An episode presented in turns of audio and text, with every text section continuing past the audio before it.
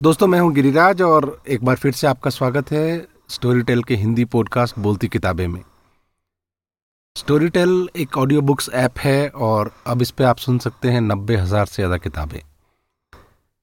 आज मेरे साथ है Jayanti Ranganathan journalist writer editor और अभी इन्होंने हाल में हमारे लिए एक ओरिजिनल सीरीज़ की है बच्चों के लिए खास तौर पर।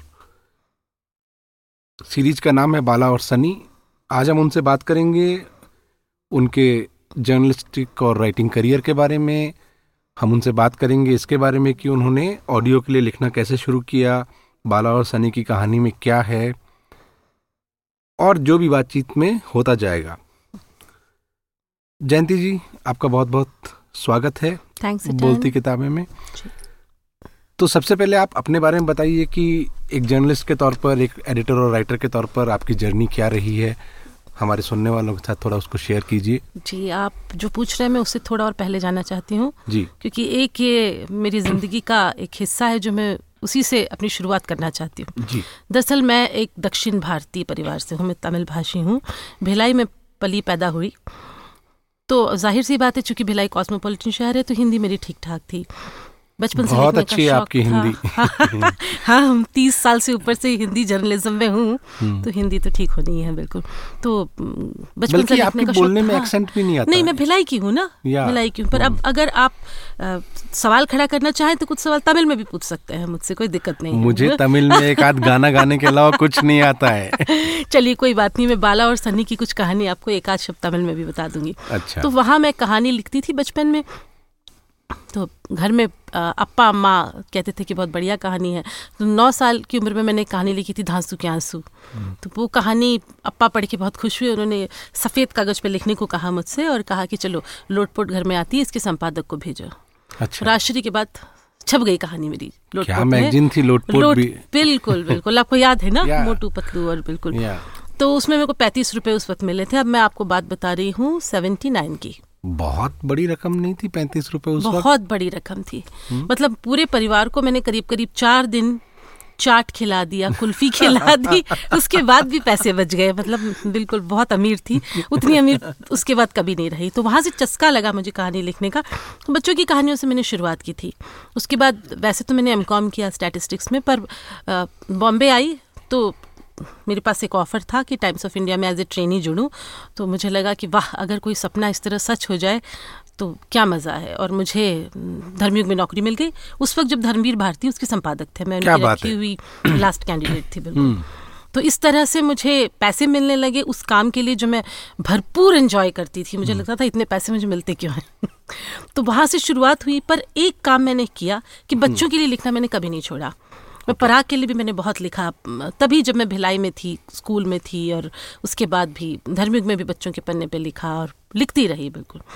और ऐसा नहीं है कि वहाँ से मैं ग्रो नहीं हुई मैं ग्रो हुई हूँ।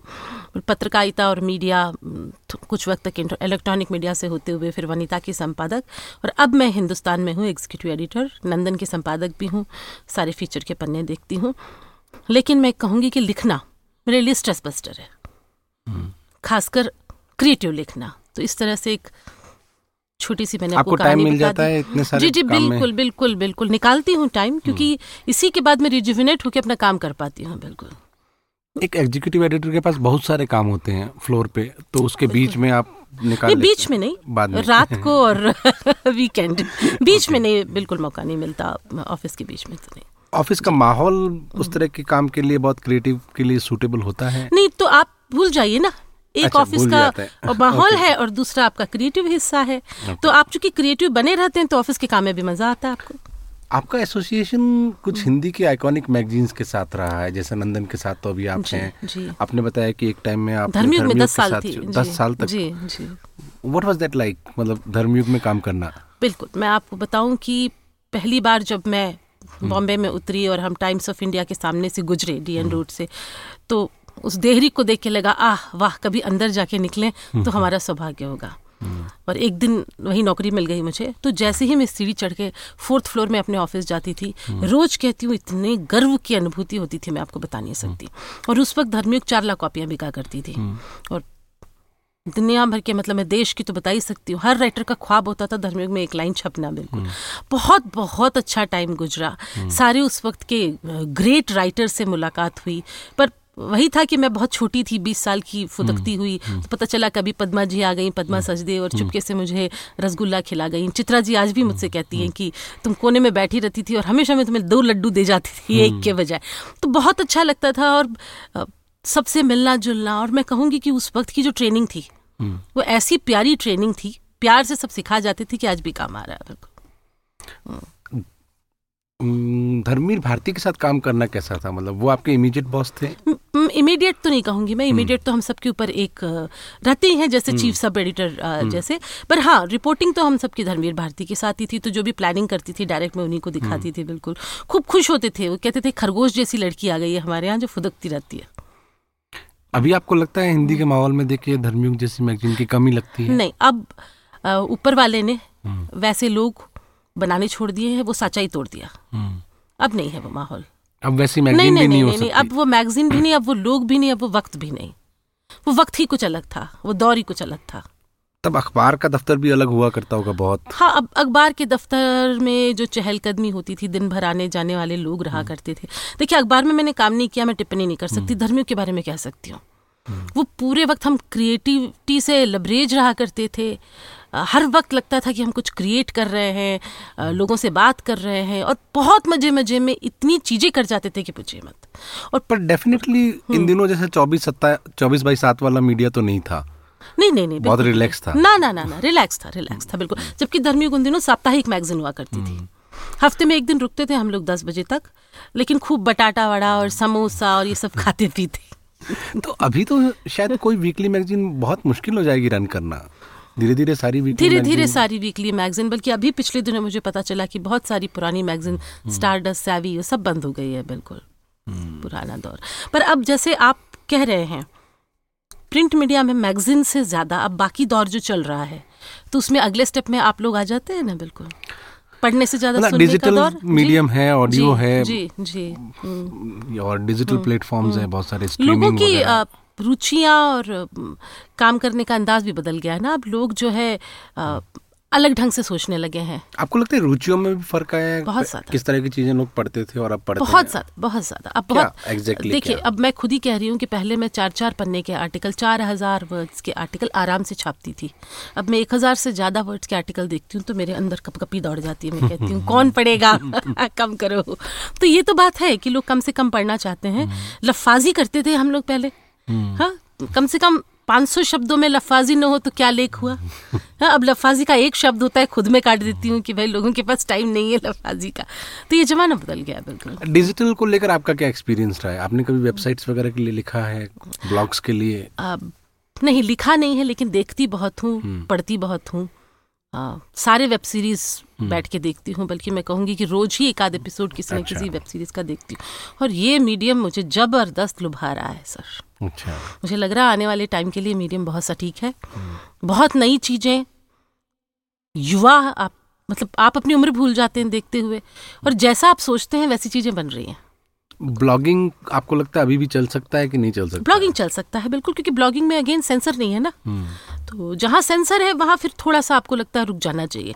मन की बात जहाँ आप कहेंगे ना मज़ा आता है। चाहे पढ़े सुने या देखे। आजकल तो बहुत सारा शेयरिंग राइटिंग सीधा सोशल मीडिया पे ही होने लगे फेसबुक वगैरह बिल्कुल बिल्कुल।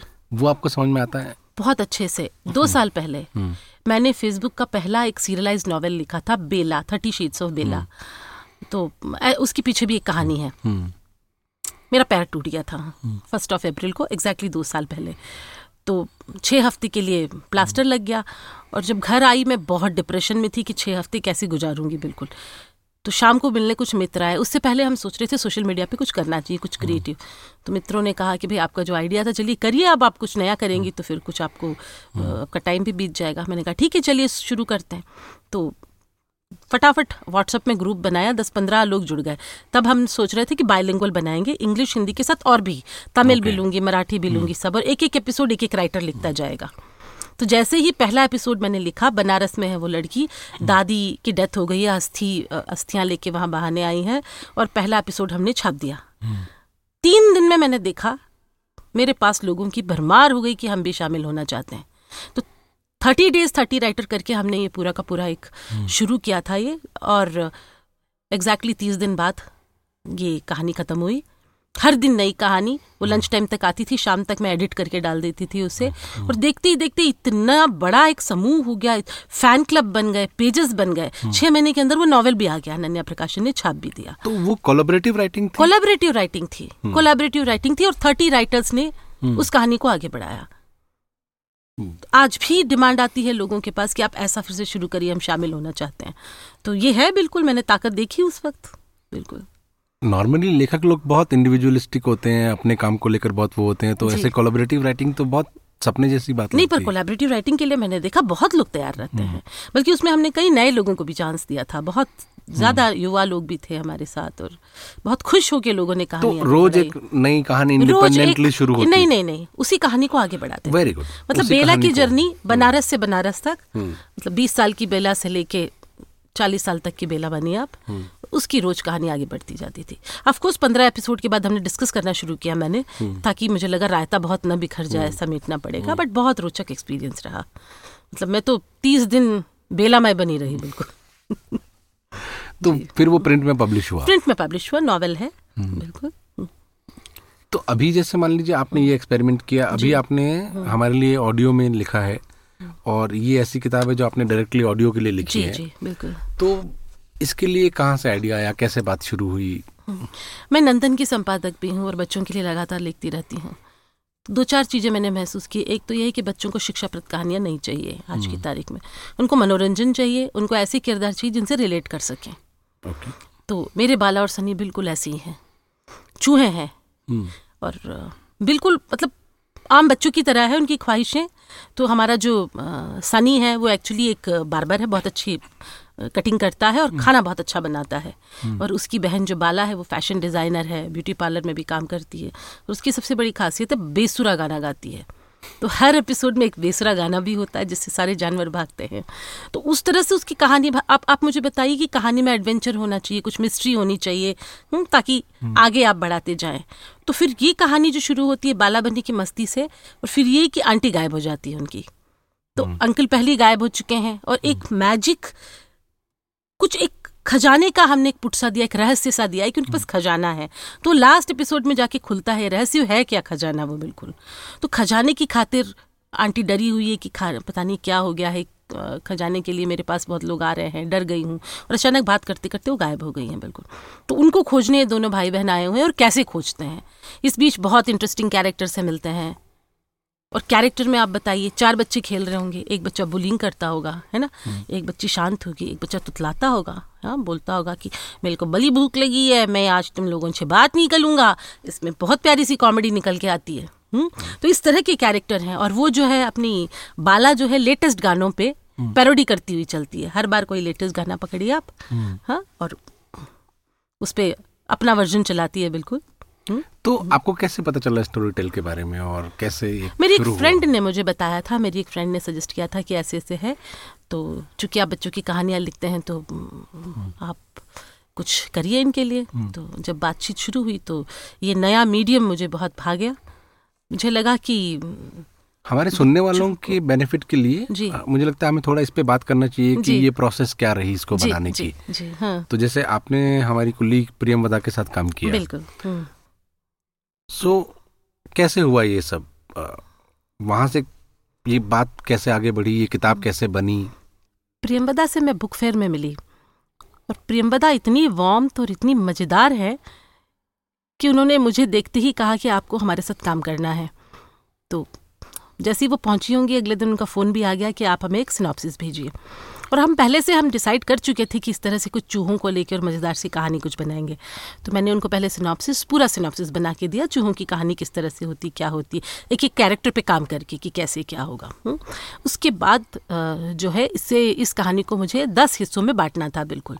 हर हिस्से का प्लॉट कि हर हिस्से में क्या हाईलाइट करेंगे और क्या देंगे। एक हिस्सा आधे घंटे या एक घंटे? नहीं ये तो हमारा पंद्रह मिनट का था एपिसोड ठीक है, एक हिस्सा पंद्रह मिनट का था। तो उस हिसाब से मैंने दस हिस्से में बांट के दे दिया बिल्कुल। उसके बाद स्टोरी टेल ने मुझसे कहा कि आप एक एपिसोड लिख के दीजिए हमें। पहला एपिसोड मैंने लिख के दिया। तो पहले एपिसोड के बाद जो भी उनको लगा कि इस कैरेक्टर को हम इस तरह से डेवलप कर सकते हैं इसमें ये डाल सकते हैं इसमें ये ऐड कर सकते हैं उसे देखते हुए मैंने बाकी एपिसोड लिख के दिया बिल्कुल। तो ये जो फीडबैक आपको पब्लिशर की तरफ़ से मिल रहा था प्रिया की तरफ़ से मिल रहा था तो आप उसको लेकर कंफर्टेबल थे? बिल्कुल कोई दिक्कत नहीं है। भाई देखिए मैं भी तो डेस्क के उस तरफ़ बैठती हूँ मैं भी जब देती हूँ राय अपने लेखकों को मैं उम्मीद करती हूँ कि वो पूरा करके दे क्योंकि हर मीडियम आपको ये नहीं लगा कि वो बहुत यंग है आपके मुकाबले में और आपको फीडबैक दे रही है? बिल्कुल नहीं। मुझे लगता है ये बात आनी भी नहीं चाहिए। दिमाग में किसी की बात डाली है बताओ। लेखकों का ईगो होता है ना वो नहीं मानते नहीं नहीं दूसरों की बात। प्रोफेशनल अगर आप है ना तो इस तरह का ईगो कभी नहीं होगा आपके अंदर। ये बहुत सुंदर बात है क्योंकि बहुत बार ऐसा होता है कि लेखक लोग सुनने को तैयार मैं जानती हूँ भाई मैं आपको बता रही हूँ ना मैं डेस्क की उस तरफ़ भी काम करती हूँ मुझे पता है।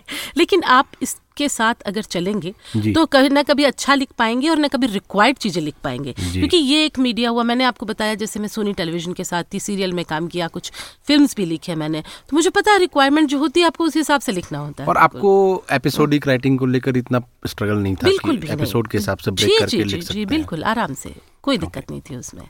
हम्म, और ये भी अच्छी बात है कि प्रियंवदा लगातार टच में रहती हैं हम्म। और बताती चलती हैं कि आपको कैसे करना है क्या करना है और है ना? मतलब अगर आप तो कहीं उसके बाद तो। का एक पार्ट होता है ऑडियो बुक के केस में कि हम उनको रिकॉर्ड करते हैं। जी जी। तो रिकॉर्ड करते वक्त आपको पता था कि क्या चल रहा है या बिल्कुल देखिए सबसे पहले उसने जो रिकॉर्ड किया था पहला सीन हम्म। उसने मुझे भेजा कि हम इस आवाज़ में रिकॉर्ड कर रहे हैं कैसा लगा आपको? तो ये इतनी अच्छी बात थी कि हर कदम पे वो साथ लेके चलते हैं। आपको आवाज़ पसंद आ गई। बहुत पसंद आई वो तो बहुत प्यारी आवाज़ है बिल्कुल। बिल्कुल ऐसा लग रहा था मटकते हुए चहकते हुए दो चूहे बात कर रहे हैं आपस में। यही चाहिए सोचिए आप बिल्कुल तो। हाँ अगर आपके दो छोटे प्यारे से चूहे जो है बाला और सनी जीवंत हो जाए फुदक के आपकी गोद में बैठ जाए हाँ तो अब आपने एक ऑडियो किताब लिख ली तो अब आपको ऐसा लगता है कि इस किताब में कुछ ऐसा है जो आप इसको बहुत खास टिपिकली ऑडियो बुक बनाता है compare to a print book नहीं तो यहाँ मैं फ़र्क आपको बताऊँगी। जी। जैसे अगर मैं प्रिंट के लिए कुछ लिख रही हूँ तो मैं शायद इतना डिपेक्टिव नहीं होंगी। ऑडियो बुक के लिए मैं कैरेक्टर्स पे उनकी पूरी उनके व्यक्तित्व पे उनकी बात करने की शैली पे बहुत ध्यान देती हूँ। डायलॉग्स बहुत क्रिस्प होने चाहिए राइट कहीं भी अ, जो है सुनने वाले अपना इंटरेस्ट लूज न कर दें इन सब बातों पे मैं ध्यान रखूँगी। प्रिंट में लिखते समय मेरे को ज़रूरत नहीं है। जैसे यहाँ हर एपिसोड में क्लिफ हैंगर होना चाहिए ताकि आपकी रुचि बनी रहे। प्रिंट में ज़रूरत नहीं है ना? जी। हम्म, तो ये तो फ़र्क है ही। ये ज़्यादा चैलेंजिंग है। तो आपको लगता है कि बाला और सनी जो है वो बिल्कुल ज्ञान नहीं देता है? बच्चों को देखिए ज्ञान जो है वो हर कहीं है और हर कहीं नहीं है। मुझे किसी भी बच्चे को मुक्का मार के बोलने की ज़रूरत नहीं है कि तुम्हें क्लास में फ़र्स्ट आना है या ये झूठ बोलना गलत बात है ज़रूरत नहीं है भाई सब समझते हैं सब कुछ। हम और आप बहुत सटल वे में बताते चलिए ना बुरे काम का बुरा नतीजा। जी। है ना? तो आपको ये बताने की ज़रूरत नहीं है शुरू से कि भाई ये गलत है ये सही है। और वैसे भी आज की तारीख में ब्लैक एंड व्हाइट जैसा है कहाँ बताइए? जी। तो फिर वो तो बच्चों को बताइए बिल्कुल। आपके आसपास हम्म। किन्हीं बच्चों ने सुनी है ये कहानी? आपको कुछ आइडिया है इस हाँ, तरह के हाँ, रिस्पॉन्स हाँ, हाँ, का? बिल्कुल बिल्कुल। मेरे मेरी बिल्डिंग में जो बच्चे रहते हैं वो। हम्म। मेरे डॉग्स हैं दो डापुल और डिम्पल उनके दोस्त हैं तो अक्सर उनसे मिलने आते हैं। तो उनके साथ कहानियाँ बल्कि बहुत सारे प्लॉट्स में उनसे डिस्कस करती हूँ मैं नंदन के इशूज उनसे डिस्कस करती हूँ बिल्कुल।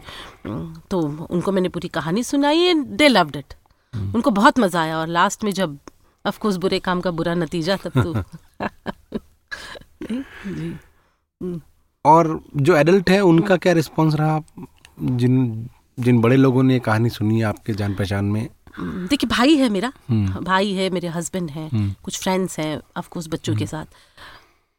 वो सब इस मीडिया को लेके बहुत चमत करता है। हम्म, सबको लगता है कि कहानी पढ़ना जो है फिर भी थोड़ा सा मुश्किल हो जाता है। आपको आँख भी थोड़ी गड़ानी है और कंसंट्रेशन भी देना है। सुनना बहुत आसान हो जाता है बिल्कुल। हम्म, तो मीडिया को लेके बहुत खुश है। कहानी को लेके बहुत पॉजिटिव प्रतिक्रिया होती है उनकी की और छोटी छोटी कहानियाँ हैं ये भी नहीं है कि बहुत टैक्सिंग है। पंद्रह मिनट में ख़त्म हो जाती है विद सस्पेंस आपके आसपास कितने लोग हैं जिन्होंने ऑडियो बुक सुनना शुरू कर दिया है? आ, अगर मैं कहूँ पच्चीस तीस लोग हैं जिन्होंने सुनना शुरू कर दिया जनरली वो क्या कम्यूट करते वक्त सुनते हैं? कम्यूट करते वक्त सुनते हैं या रात को सुनते हैं। अच्छा। रात को अधिकांश लोग जो पढ़ते थे आपकी आदत पड़ी है अभी सुनने की या नहीं? नहीं मेरी आदत सुनने की पड़ी है। मैं जैसे पहले रात को पढ़ती थी हम्म, तो अब मैं एक घंटे में से आधा घंटा पढ़ती हूँ हम्म। आधा घंटा सुनती हूँ पंद्रह मिनट गेम्स खेलती हूँ। तो आप जनरली क्या सुनते हो? हिंदी में या अंग्रेज़ी में या सब मिक्स?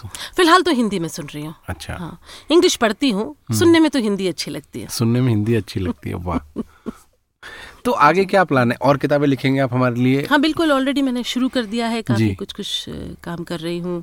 दिलचस्प काम कर रही हूँ बच्चों के लिए भी कर रही हूँ। बच्चों को एक दूसरे मुल्क दूसरी दुनिया की साइन करा रही हूँ मैं बिल्कुल। दूसरे ग्रह में ले जाने वाली हूँ।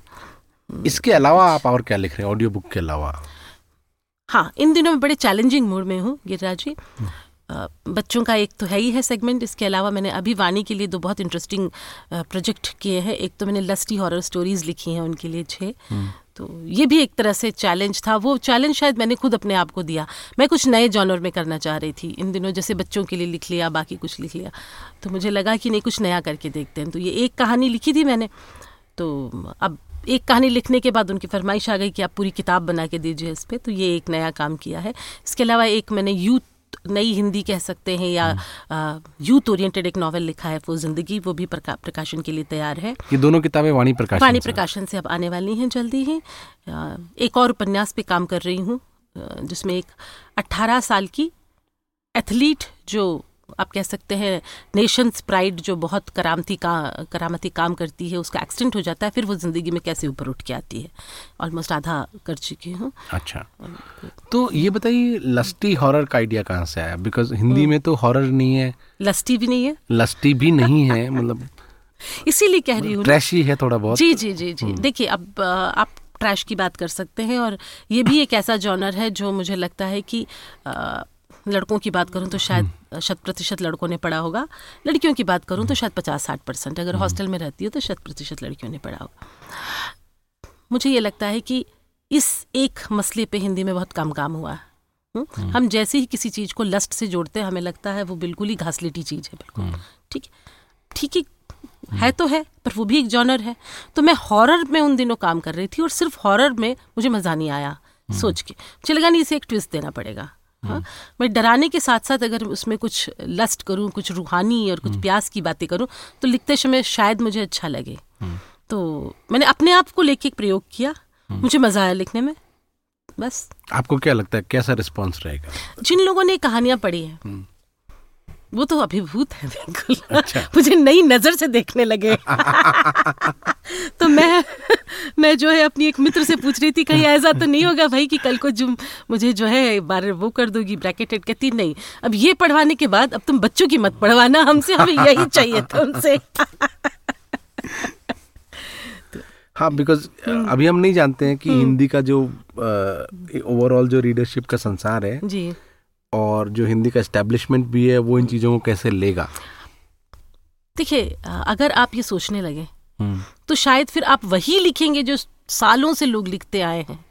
अ, मैं अपने आप को उस तरह के ब्रैकेट में नहीं मानती। जी। मैं वो लिखती हूँ जो मुझे अच्छा लगता है और क्या फ़र्क पड़ा बताइए मुझे? मतलब कोई जैसे बच्चों के लिए मैं कहती हूँ मैं उनको ज्ञान मुक्का मार के नहीं देना चाहती। शायद अपने लिए भी मैं वही रूल फॉलो करती हूँ। कोई क्या सोच रहा है? कैसे लेगा अगर मैं ये सोचने लगूँ? आपके पब्लिशर तो, का कैसा रिस्पॉन्स रहा अदिति वो तो बहुत ओवरवेलमिंग है बिल्कुल। बल्कि उसी ने मुझसे जल्दी कहानियाँ लिखवा ली अच्छा। बिल्कुल। She was more excited than me okay मुझे लगता है आप दोनों को मुझे शुभकामनाएँ देनी चाहिए है ना सबसे पहले तो। All the best for this जी जी हम सबको में भी हम सबके लिए एक नए नई राह होगी ये चल पड़े तो बहुत अच्छा जी है। जी जी बिल्कुल। हम्म। आपको कभी ये लगता है कि हिंदी में पाठक कम हो रहे हैं या हिंदी की दुनिया सिकुड़ रही है ऐसा कभी आपको लगता है? मैं एक हिंदी अखबार में काम करती हूँ जिसका सर्कुलेशन तेईस लाख पर डे है। जैसे एक करोड़ से ज़्यादा लोग पढ़ते हैं और दिनों दिन इसका सर्कुलेशन बढ़ रहा है। मैं कैसे मान लूँ कि हिंदी के रीडर्स कम हो रहे हैं? वेरी गुड बताइए मैं अगर यूपी में जाती हूँ बिहार में जाती हूँ भाई वहाँ तो हिंदी लिखने वाले खुदा होते हैं। वहाँ बीस साल पुरानी लिखी कहानी लोगों को याद रहती है। और मतलब मुझे ऐसा लगता है कि वाह मैं यहाँ यहीं पे क्यों नहीं रहती? तो देखिए तो आपको कभी ऐसा नहीं ना लगता ना ना देखिए हम मेट्रो में रहने वाले हम एक तरह के कॉम्प्लेक्स से ग्रस्त हैं। बॉम्बे में रहती थी हिंदी में लोग पढ़ रहे होते थे मराठी में पढ़ रहे होते थे। जैसे ही फ़र्स्ट क्लास के कंपार्टमेंट में कोई और आए उनके ऊपर इंग्लिश पेपर खुल जाता था मिड डे और आफ्टरनून डिस्पैच एंड कुरियर। तो कुंठा तो हमारे अंदर है ना? जी। हाँ बताइए मुझे तमिल पढ़ने वाले उनको कभी भी का जो है तमिल पढ़ते हुए संकोच नहीं होता? बड़े आराम से विघटन और आनंद विघटन और ये सब पढ़ते हैं बिल्कुल। अब हिंदी वालों को क्यों है? हम्म? यहाँ भी अगर आप कहते हैं हिंदी अखबार तो कहते हैं कि भाई हम तो अपने घर के ड्राइवर के लिए मंगवाते हैं। तो भाई आप क्या करेंगे? मेट्रो की दिक्कत है ये छोटे शहरों की और हिंदी भाषी क्षेत्रों की दिक्कत नहीं आपको है अगली जनरेशन के बारे में लगता है कि वो क्योंकि अब अंग्रेज़ी मीडियम स्कूल्स में पढ़ रही है तो क्या वो हिंदी पढ़ पाएँगी? हाँ यहाँ बहुत दिलचस्प सवाल है और वही दिलचस्प जवाब मैं देना चाहती हूँ। अगर आप साहित्यिक हिंदी लिखेंगे हम्म। अगर अपनी हिंदी में असमंजस संभावना और इस तरह के शब्द आप बोलना शुरू करेंगे कोई नहीं पड़ेगा हम्म। आप उनकी भाषा में बात करिए ना जैसे आप इंग्लिश लेस्ड वर्ड्स बोलते हैं थोड़ा बहुत हम्म। वो भी बोलिए। जैसे बोलते हैं वैसे बोलिए। और नई हिंदी के जितने उपन्यास इन दिनों नंबर वन है या हम्म। जो भी रिकॉर्ड तोड़ रहे हैं सब ऐसी आसान हिंदी में लिखी हुई किताबें हैं भाई। जी। तो ये लिख भी वही रहे हैं जो इंग्लिश मीडियम से पढ़ के आए जी। इंजीनियर्स और एमबीएस और आई एस और सब कुछ। वो बंदे अपना करियर छोड़ के हिंदी में लिख रहे हैं। क्या आपको और कुछ साबित करने की ज़रूरत रह गई है क्या बताइए? और इसे पढ़ने वाले कॉलेज के स्टूडेंट्स हैं? जी। तो और ज़रूरी नहीं है सब हिंदी लेके पढ़ते हैं बल्कि जो हिंदी में आगे पढ़ रहे हैं वो शायद इसे खारिज कर रहे हैं इस तरह की। कई बार जैसे मैं ऑडियो बुक्स को लेकर लोगों से बात करता हूँ तो हम्म। वो मुझे ये कहते हैं कि आपने बहुत अच्छा कर दिया हम पढ़ नहीं पाते हम सुन पाएँगे। हुँ, हुँ, हम्म। है ना हम ये भी है। ये, ये भी है। एक बहुत अहम वजह है क्योंकि हिंदी में आप सौ में से नब्बे लोगों का देखिएगा बस ठीक ठाक हिज्जे नहीं लिख पाते हैं हम्म। और पढ़ नहीं पाते हैं लेकिन सुन समझ पाते हैं बिल्कुल। तो ये बॉम्बे के जो फ़िल्म स्टार से उनका हाल हो गया है कि आपको स्क्रिप्ट भी उनको रोमन में देना पड़ रहा है बिल्कुल। कोई दिक्कत नहीं क्या फ़र्क पड़ा बताइए? भाई हिंदी ही तो आगे जा रही है ना। जी। हाँ मतलब ये जो विधवा विलाप करते हैं लोग ना मुझे बिल्कुल समझ नहीं आता। भाई अगर नए रीडर्स जुड़ रहे हैं नए श्रोता जुड़ रहे हैं नए लोग लिख रहे हैं तो काहे हिंदी कहाँ खत्म हो रही है बताइए भाई? नई तरह से राह बन रही है। आपको सुन के तो बिल्कुल ही नहीं लगता है कि कुछ हो रहा है इसको। मेरे ख्याल से आपको अखबार में काम करने की वजह से वो हमेशा कॉन्फिडेंस रहता है जी कि जी जी। नहीं एक बात और। जी। I am Tamil sir yes और मैं हिंदी में लिख रही हूँ तो जी। फिर तो ये कॉन्फिडेंस तो होना ही जबरदस्त चीज है चाहिए आप मुझे बताइए आपने शुरू में बोला था कि आप मुझे बाला और सन्नी को एक आध डायलॉग तमिल में सुनाएंगे என்ன சார் என்ன காக்கணும் உங்களுக்கு அப்படியே ஆண்டி ஓடி போயிருக்கா ஆ நான் என்ன பண்ணுவேன் நான் இங்க வந்திருக்கேன் ஆண்டியை தேடணும் அங்கிளை தேடணும் எங்க क्या போவேன் बात நான் मैं तो एस वाला सुब्रमण्यम का फैन होता था तो मैंने क्या किया कि अ, उनके गाने हिंदी में कम ही थे खत्म हो गए। तो मेरे शहर में एक दुकान थी जहाँ पे साउथ इंडियन म्यूज़िक आता था। तो मैं वहाँ से वो कैसेट्स लाना शुरू कर दिया। मुझे पता नहीं चलता था कि ये तमिल है कि तेलुगु है कि मलयालम है मैं सिर्फ़ एस पी देख के ले आता था। चलिए ये फ़र्क तो मुश्किल है हम लोगों के लिए ठीक है। यहाँ के लिए तो सब मद्रासी है। और तो मैं कई बार अपने किसी दोस्त को गाना सुना के बोलता था कि ये तमिल गाना गा रहा हूँ। कहता था, अरे ये तेलुगु है। सही बात लेकिन रोजा जैसी फ़िल्म के गाने हम लोगों ने एक साथ तीन तीन लैंग्वेजेस में सुने थे। हाँ जी। हिंदी में हाँ, मलयालम में तमिल में। हाँ। आपको कौन सा वर्जन अच्छा लगता है? हिंदी। रोजा का भी? नहीं? मल- नहीं रोजा मैंने मैंने मैंने जो देखी थी तमिल फ़िल्म। हम्म। तमिल में मुझे फ़िल्म अच्छी लगी लेकिन गाने मुझे हिंदी के अच्छे गाने हिंदी वाला वर्जन गाने अच्छा हिंदी लगता क्योंकि तमिल के जो गाने थे ना उसमें तमिल बहुत कठिन तमिल। नहीं चिन्ह और चिन्ह चिन्ह आशय जो है आशय हमारे यहाँ हम्म, इच्छा को कहते हैं तमिल में। हाँ? अ, यहाँ आशा मतलब उम्मीद है। तो जैसे ही आपने तमिल आशा को यहाँ भी आशा कहा उसका मतलब बदल गया। Okay so thank you so much Jayanti ji और आपको लस्टी हॉरर स्टोरीज के लिए बहुत बहुत शुभकामनाएँ। और आप जो हमारे लिए आगे काम कर रही है मुझे उम्मीद है उसको भी लोग बहुत जी पसंद आपके करेंगे। यहाँ भी मैं कुछ उसी तरह से लेस्ट काम कर रही हूँ क्या बात है। आने But वाले दिनों so में बच्चों से बड़ों तक सबके लिए बच्चे और बड़ों और बहुत अच्छा लगा कि आप मतलब आप मुझे आपसे बात करके कहीं नहीं लगता है कि आप तमिल हैं और आप हिंदी भाषी तमिल हैं बल्कि ये कह सकते हैं कि आप हिंदी तमिल है मैं मैं कह रही हूँ ना देखिए मेरी जन्म की भाषा तमिल है कर्म की भाषा हिंदी है। आप भिलाई की हैं मुझे लगता है यही आपकी सही पहचान जी है। जी बिल्कुल बिल्कुल। Thank you so much most welcome sir I enjoy और मुझे उम्मीद है कि जब आप अगली किताब लिखेंगे तो हम फिर से बात करेंगे। जी जी जी तब तक के लिए सुनते रहिए बोलती किताबें। थैंक्स